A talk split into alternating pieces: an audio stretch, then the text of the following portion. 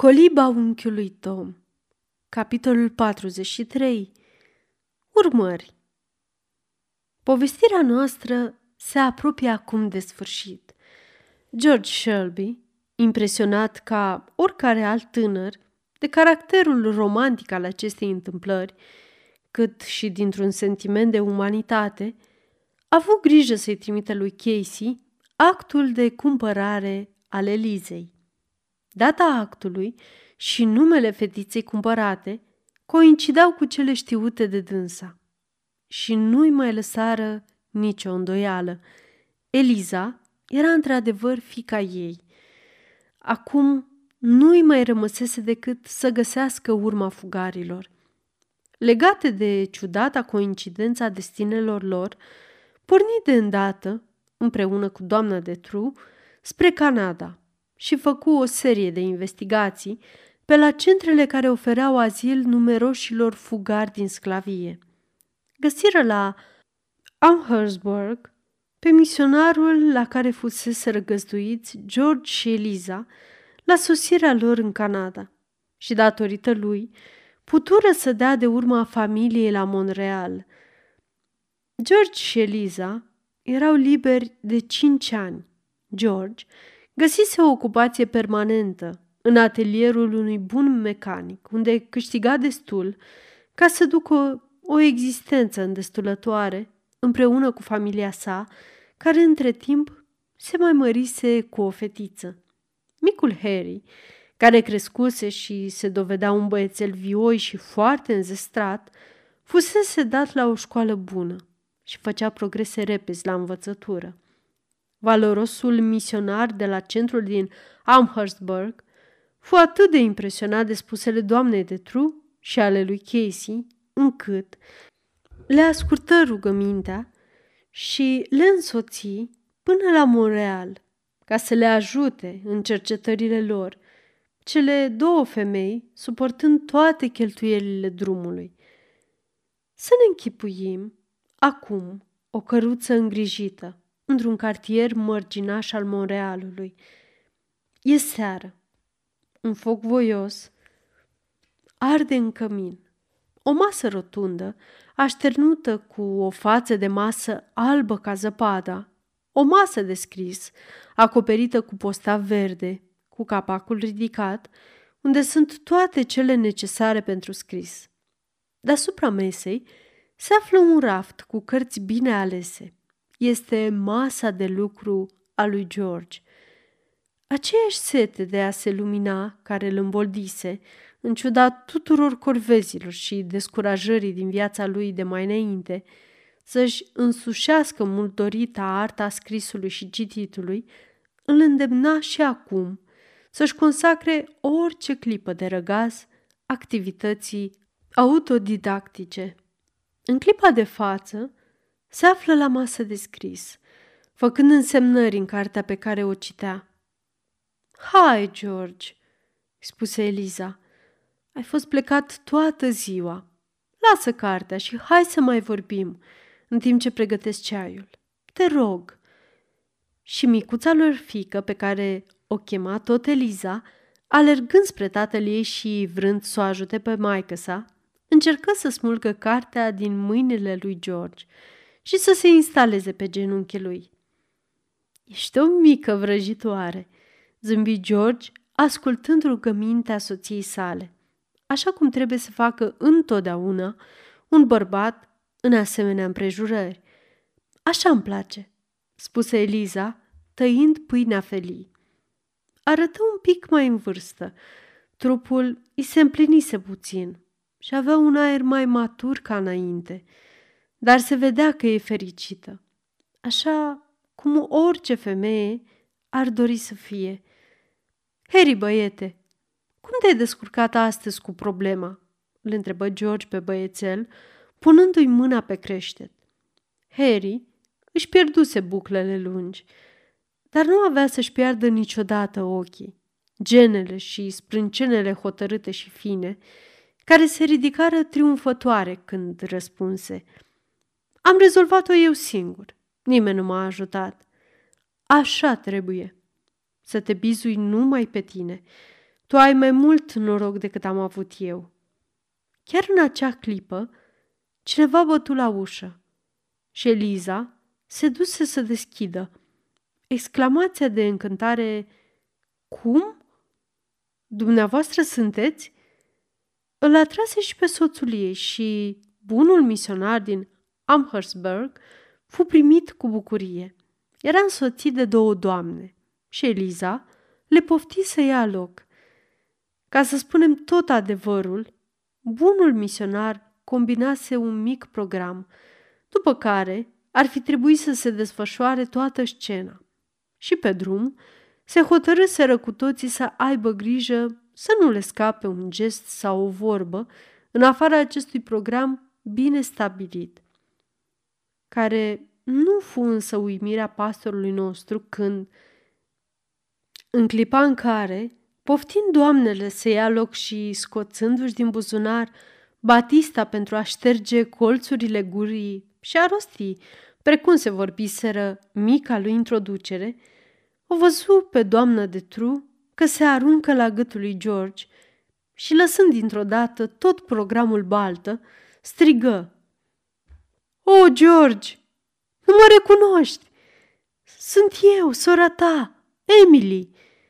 Casey era mult mai stăpână pe sine și și-ar fi jucat foarte bine rolul până la capăt, dacă mica Eliza nu i-ar fi răsărit deodată în față, în totul, a idoma fiicei sale, când o văzuse pentru ultima dată, cu aceleași trăsături și aceleași bucle.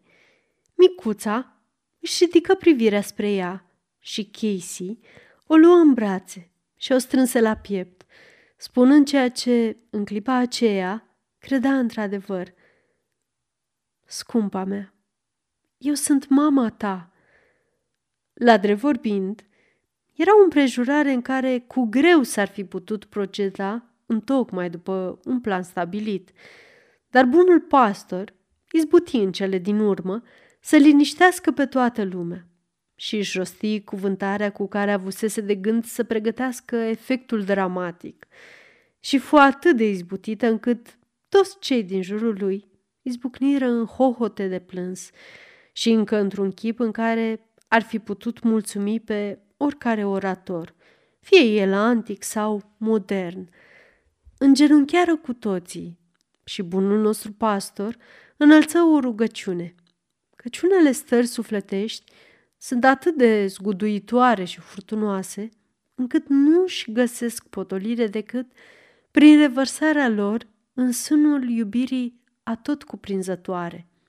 Apoi, familia regăsită se îmbrățișă cu credință nezdruncinată, în cel care, prin urgii și primejdii și pe căi atât de nepătrunse, îi reunise.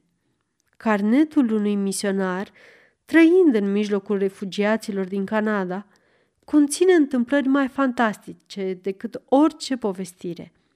Și cum ar putea fi altfel dacă pe unele meleaguri dăinuiește un sistem ce lasă familii întregi în bătaia vântului, împrăștiindu-le membrii, așa cum toamna vântul prinde în vârteje și împrăștie frunzele. Aceste țărmuri ale mântuirii, asemenea țărmului cel veșnic, adesea strâng la oaltă spre nespusa bucurie oameni ce ani de rândul se plângeau unii pe alții, socotindu-se pierduți, și nespus de mișcătoare este căldura cu care este primit fiecare nou venit, mai ales dacă, din întâmplare, poate să aducă știri despre o mamă sau o soră, un copil, o soție, pierduți încă în beznele sclaviei. Actele de eroism se înfăptuiesc mai des în realitate decât în povestiri, sfidând chinurile și înfruntând moartea, Fugarul se strecoară uneori, din proprie voință înapoi, spre teroarea și primejdiile meleagurilor întunecate din care abia scăpase, numai pentru a scoate de acolo pe sora, pe mama sau pe fata lui. Un misionar ne-a povestit despre un tânăr care, prins de două ori și pedepsit cu bătăi rușinoase pentru eroismul său, evadase din nou și într-o scrisoare care ne-a fost citită, povestea prietenilor lui că se întoarce pentru a treia oară, pentru a-și elibera în sfârșit sora. Dragă cititorule, este oare acest om un criminal sau un erou? N-ai face și tu la fel pentru sora ta? Și poți oare să-l condamni? Dar să ne întoarcem la prietenii noștri pe care i-am lăsat ștergându-și ochii, abia dezmetricindu-se dintr-o atât de mare și neașteptată bucurie. Acum stăteau în jurul mesei, legând cu toții o vădită prietenie. Casey o ținea pe mica Eliza pe genunchi și o strângea din când în când într-un chip care pe fetiță o cam mira și se împotrivea cu hotărâre ca micuța să o îndoape cu prăjituri, pretextând, spre mirarea copilului, că are ceva mai bun decât dulciurile și că nu mai e dornică de ele. Și într-adevăr, în Casey s-a produs în două sau trei zile o atât de mare schimbare, încât cititorii noștri cu greu ar mai recunoaște-o. Expresia deznădăjduită și rătăcită a privirii ei a făcut loc alteia, plină de duioșie și de încredere. Părea să se fi contopit dintr-o dată în sânul familiei, cuprinzând pe cei mici în inima ei, ca pe un lucru pe care îl aștepta de mult. Dragostea ei părea totuși să se reverse mai firesc asupra micuței Eliza decât asupra propriei fiice, căci fetița era imaginea și întruchiparea exactă a copilului pe care îl pierduse. Micuța era ca o gingașă, trăsătură de unire între mamă și fică, din care răsărea cunoașterea reciprocă și afecțiunea. Credința neclintită și statornică a Elizei, susținută de citirea constantă a Bibliei, o făcea să fie o călăuză nimerită pentru mintea zdruncinată și stovită a mamei sale. Casey se supuse dintr-o dată și din tot sufletul tuturor bunelor intenții și ajunsese o creștină credincioasă și blândă. După o zi sau două, doamna Letru îi vorbi fratelui ei despre afacerile sale. Bărbatul său îi lăsase o avere însemnată pe care se oferea generos să o împartă cu familia. Când îl întrebă pe George cum ar putea să o folosească mai bine, el răspunse, dându-mi o educație temeinică, Emily. Aceasta a fost dorința din totdeauna a inimii mele. Restul îl pot face singur. Aceasta este o înregistrare Cărțiaudio.eu. Pentru mai multe informații sau dacă dorești să te oferi voluntar, vizitează www.cărțiaudio.eu. Toate înregistrările Cărțiaudio.eu sunt din domeniu public. După o matură chipzuință, se hotărâră ca întreaga familie să plece pentru câțiva ani în Franța, luând-o pretinderi pe Emelin cu ei. Frumusețea fetei cuceri inima primului ofițer de bord și curând, după intrarea în port, deveni soția lui. George rămase patru ani la o universitate din Franța și, învățând cu zel neobosit, se instrui în chip de săvârșit. Tulburările politice ce avură loc în Franța determinară în cele din urmă familia să caute din nou un refugiu în țară. Simțămintele și vederile de om cu carte ale lui George sunt limpede exprimate într-o scrisoare adresată unuia dintre prietenii lui. Sunt oarecum nedumerit în ce privește viitorul meu – mi-ai spus că aș putea să intru în cercurile albilor din țară, culoarea mea de altfel, ca și aceea a soției și familiei mele, abia putându-se deosebi. Poate că într-adevăr aș putea să o fac. Dar ca să-ți spun drept, nu doresc deloc. Simpatiile mele nu se îndreaptă spre rasa tatălui meu, ci către aceea a mamei mele. Pentru el, n-am fost nimic mai mult decât un câine sau un cal de rasă. Pentru biata inimă frântă a mamei mele, am fost un copil și cu toate că n-am mai văzut-o după vânzarea crudă care ne-a despărțit, fiindcă a murit înainte de fuga mea, știu că n-a încetat să mă iubească din toată inima. O știu, fiindcă inima mea mi-o spune. Cu toate că sper să nu am simțăminte necreștinești când mă gândesc la tot ce a suferit mama mea, la propriile mele suferințe timpurii, la toate nenorocirile și luptele eroice ale soției mele, la sora mea, vândută la târgul de sclavi din New Orleans, să-mi fie iertat dacă afirm că nu doresc să trec sau să mă identific cu un american. Vreau să-mi alătur soarta de aceea rasei africane, asuprite și înrobite, și dacă ar fi să-mi doresc ceva, mi-aș dori mai curând ca pielea mea să fie cu două tonuri mai închisă decât mai deschisă. Dorința și năzuința sufletului meu este întemeierea unei naționalități africane. Doresc un popor care să aibă o existență proprie, neatârnată. Și unde aș putea căuta așa ceva? Nu în Haiti, căci în Haiti n-au avut de unde să înceapă. Un râu nu se poate ridica deasupra nivelului izvorului său. Rasa care determină caracterul celor din Haiti a fost rasă epuizată și, bineînțeles, rasei de obârșie îi vor trebui sute de ani până se va putea ridica la ceva. Unde să mă uit atunci? Pe coastele Africii văd o republică, o republică alcătuită din oameni aleși, care prin energia și puterea autoeducării s-au ridicat în multe cazuri individuale deasupra stării de sclavie. Trecând printr-un stadiu pregătitor de slăbiciune, această republică a devenit în sfârșit o națiune recunoscută pe suprafața pământului, recunoscută atât de Franța cât și de Anglia. Acolo doresc să mă duc și să-mi găsesc o patrie. Sunt conștient acum că veți fi împotriva mea, dar înainte de a lovi, ascultați-mă. În timpul șederii mele în Franța, am urmărit cu interes, crescând, istoria poporului meu. În America, am înregistrat lupta dintre aboliționiști și colonialiști și mi-am format anumite păreri ca spectator, de la distanță, păreri pe care niciodată nu le-aș fi avut ca participant. Sunt de acord că Liberia poate să fi servit la tot felul de scopuri, ajungând chiar să fie folosită de către asupritorii noștri, împotriva noastră. Fără îndoială, acest plan se poate să fi fost folosit pe căi lăturalnice ca un mijloc de întârziere a emancipării noastre. În vremurile noastre, o națiune se naște într-o zi.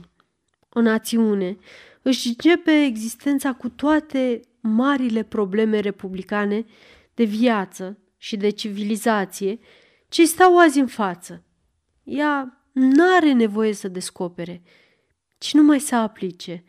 Deci, să ne unim cu toții puterile și să vedem ce putem face cu această nouă operă.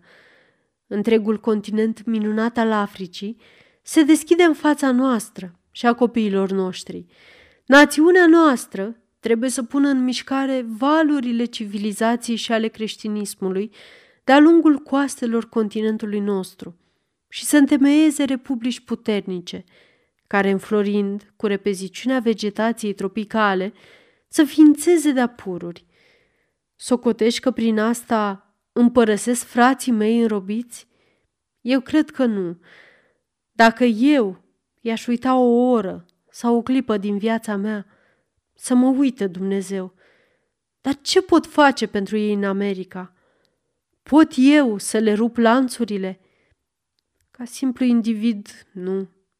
Dar lasă-mă să mă duc și să fac parte dintr-o națiune care va putea să-și spună cuvântul în Consiliul Națiunilor.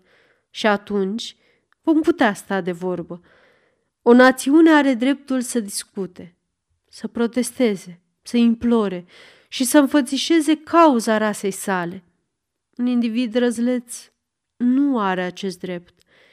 Dacă Europa ar ajunge vreodată un mare Consiliu de Națiuni Unite, după cum cred că va ajunge, dacă atunci se va înlătura sclavia și toate inegalitățile sociale, nedreptatea și asuprirea, și dacă acele națiuni, așa cum au făcut Franța și Anglia, vor recunoaște situația noastră, atunci vom ridica înaintea Marelui Congres al Națiunilor cauza rasei noastre, înrobite și în suferință. Și e cu neputință ca această Americă liberă și luminată să nu dorească să șteargă de pe stema ei sinistra pată care o umilește printre națiuni și care reprezintă atât pentru ea, cât și pentru cei în sclavie, un adevărat blestem. Dar îmi vei răspunde tu, rasa noastră are drepturi egale de a se contopi în Republica Americană, ca și irlandezul, neamțul, suedezul. Recunosc că le are. Ar trebui însă să fie liberă, să se întrunească și să se contopească, să se ridice prin valoarea ei proprie și fără considerente de castă sau de culoare. Cei ce ne refuză acest drept sunt neloiali față de propriile lor principii de egalitate pe care le proclamă. Ar trebui îndeosebi să fim admiși în acea comunitate de națiuni Ni se cuvine mai mult decât drepturile acordate în general oamenilor, căci avem dreptul de a revendica despăgubirile cuvenite unei rase prejudiciate. Dar nu aceasta doresc. Doresc o țară, o națiune care să fie a mea. Cred că rasa africană are însușiri ce așteaptă să se dezvolte în lumina civilizației și a creștinismului – însușiri care, și poate nu sunt la fel ca cele ale anglosaxonilor, s-ar putea dovedi mai valoroase din punct de vedere moral. Rase anglosaxone i s-au încredințat destinele lumii în epoca ei de pionerat, de lupte și de conflicte. Pentru această misiune, elementele ei rigide, inflexibile și energice erau foarte potrivite, dar ca creștin întrevăd răsăritul unei alte ere. Sunt convins că ne aflăm în pragul ei și zbuciumările în care se zvârcolește acum lumea nu sunt, vreau să sper, decât durerea facerii, acelui ceas de pace și înfrățire universală. Sunt încredințat că dezvoltarea Africii va fi esențialmente creștină. Chiar dacă rasa neagră nu este o rasă stăpânitoare și conducătoare, negrii sunt cel puțin iubitori, mărinimoși și iertători, fiind chemată la viață, în zbuciumul nedreptății și al oprimării, ea are nevoie să-și apropie și mai mult de sufletul ei doctrina sublimă a dragostei și a iertării, fiindcă numai prin ea va izbuti și răspândirea ei pe întregul continent al Africii.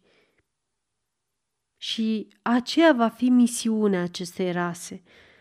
Mărturisesc că eu, personal, mă simt prea slab pentru această misiune. Jumătate din sângele ce curge în vinele mele fiind cel saxon, iute și înfierbântat. Dar în persoana frumoasei mele soții, am mereu alături de mine un predicator elocvent al Evangheliei. Când mă rătăcesc, spiritul ei mai blând întotdeauna mă liniștește, înfățișând mereu ochilor mei chemarea și misiunea creștină a rasei noastre. Ca patriot creștin, ca propovăduitor al creștinismului, plec în patria mea, aleasa mea, glorioasa mea Africă, și în inima mea găsesc că adesea ei îi se potrivesc aceste minunate cuvinte de profeție. Deoarece te-au părăsit și te-au urât, încât niciun om nu te-a străbătut, vreau să fac din tine o veșnică minunăție, o bucurie pentru alte generații. Îmi vei spune că sunt un entuziast.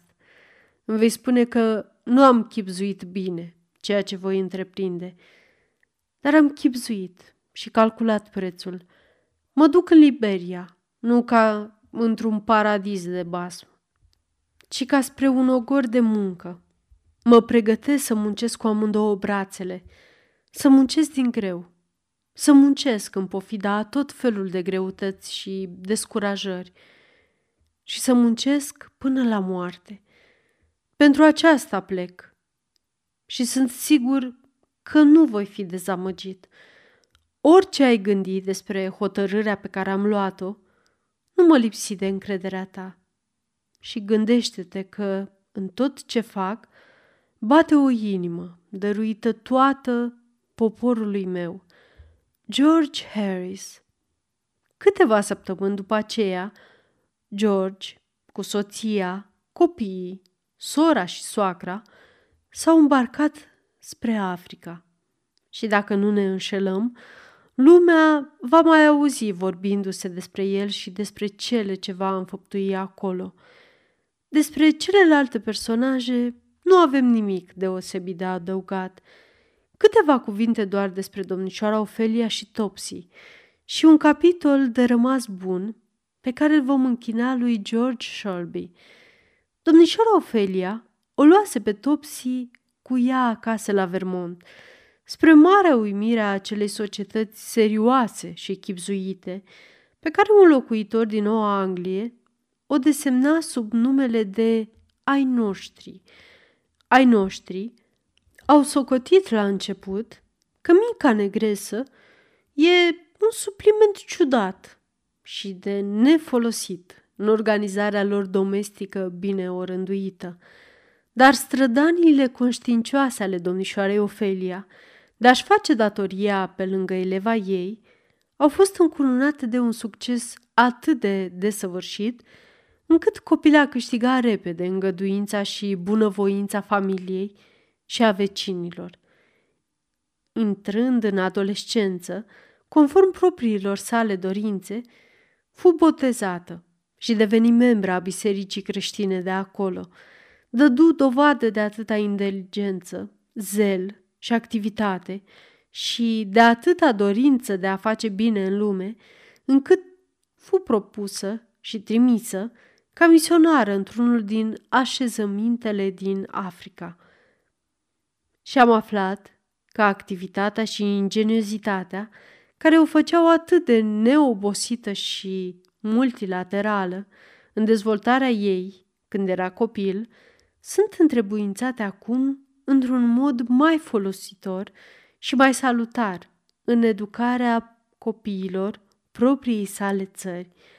Postscriptum Va fi de asemenea o satisfacție pentru unele mame să afle că cercetările puse la cale de doamna de Tru au dus la descoperirea fiului lui Casey. Fiind un tânăr energic, el fugise cu câțiva ani înaintea mamei sale și fusese primit și educat într-un stat din nord de către prietenii celor asupriți. În curând își va urma familia în Africa.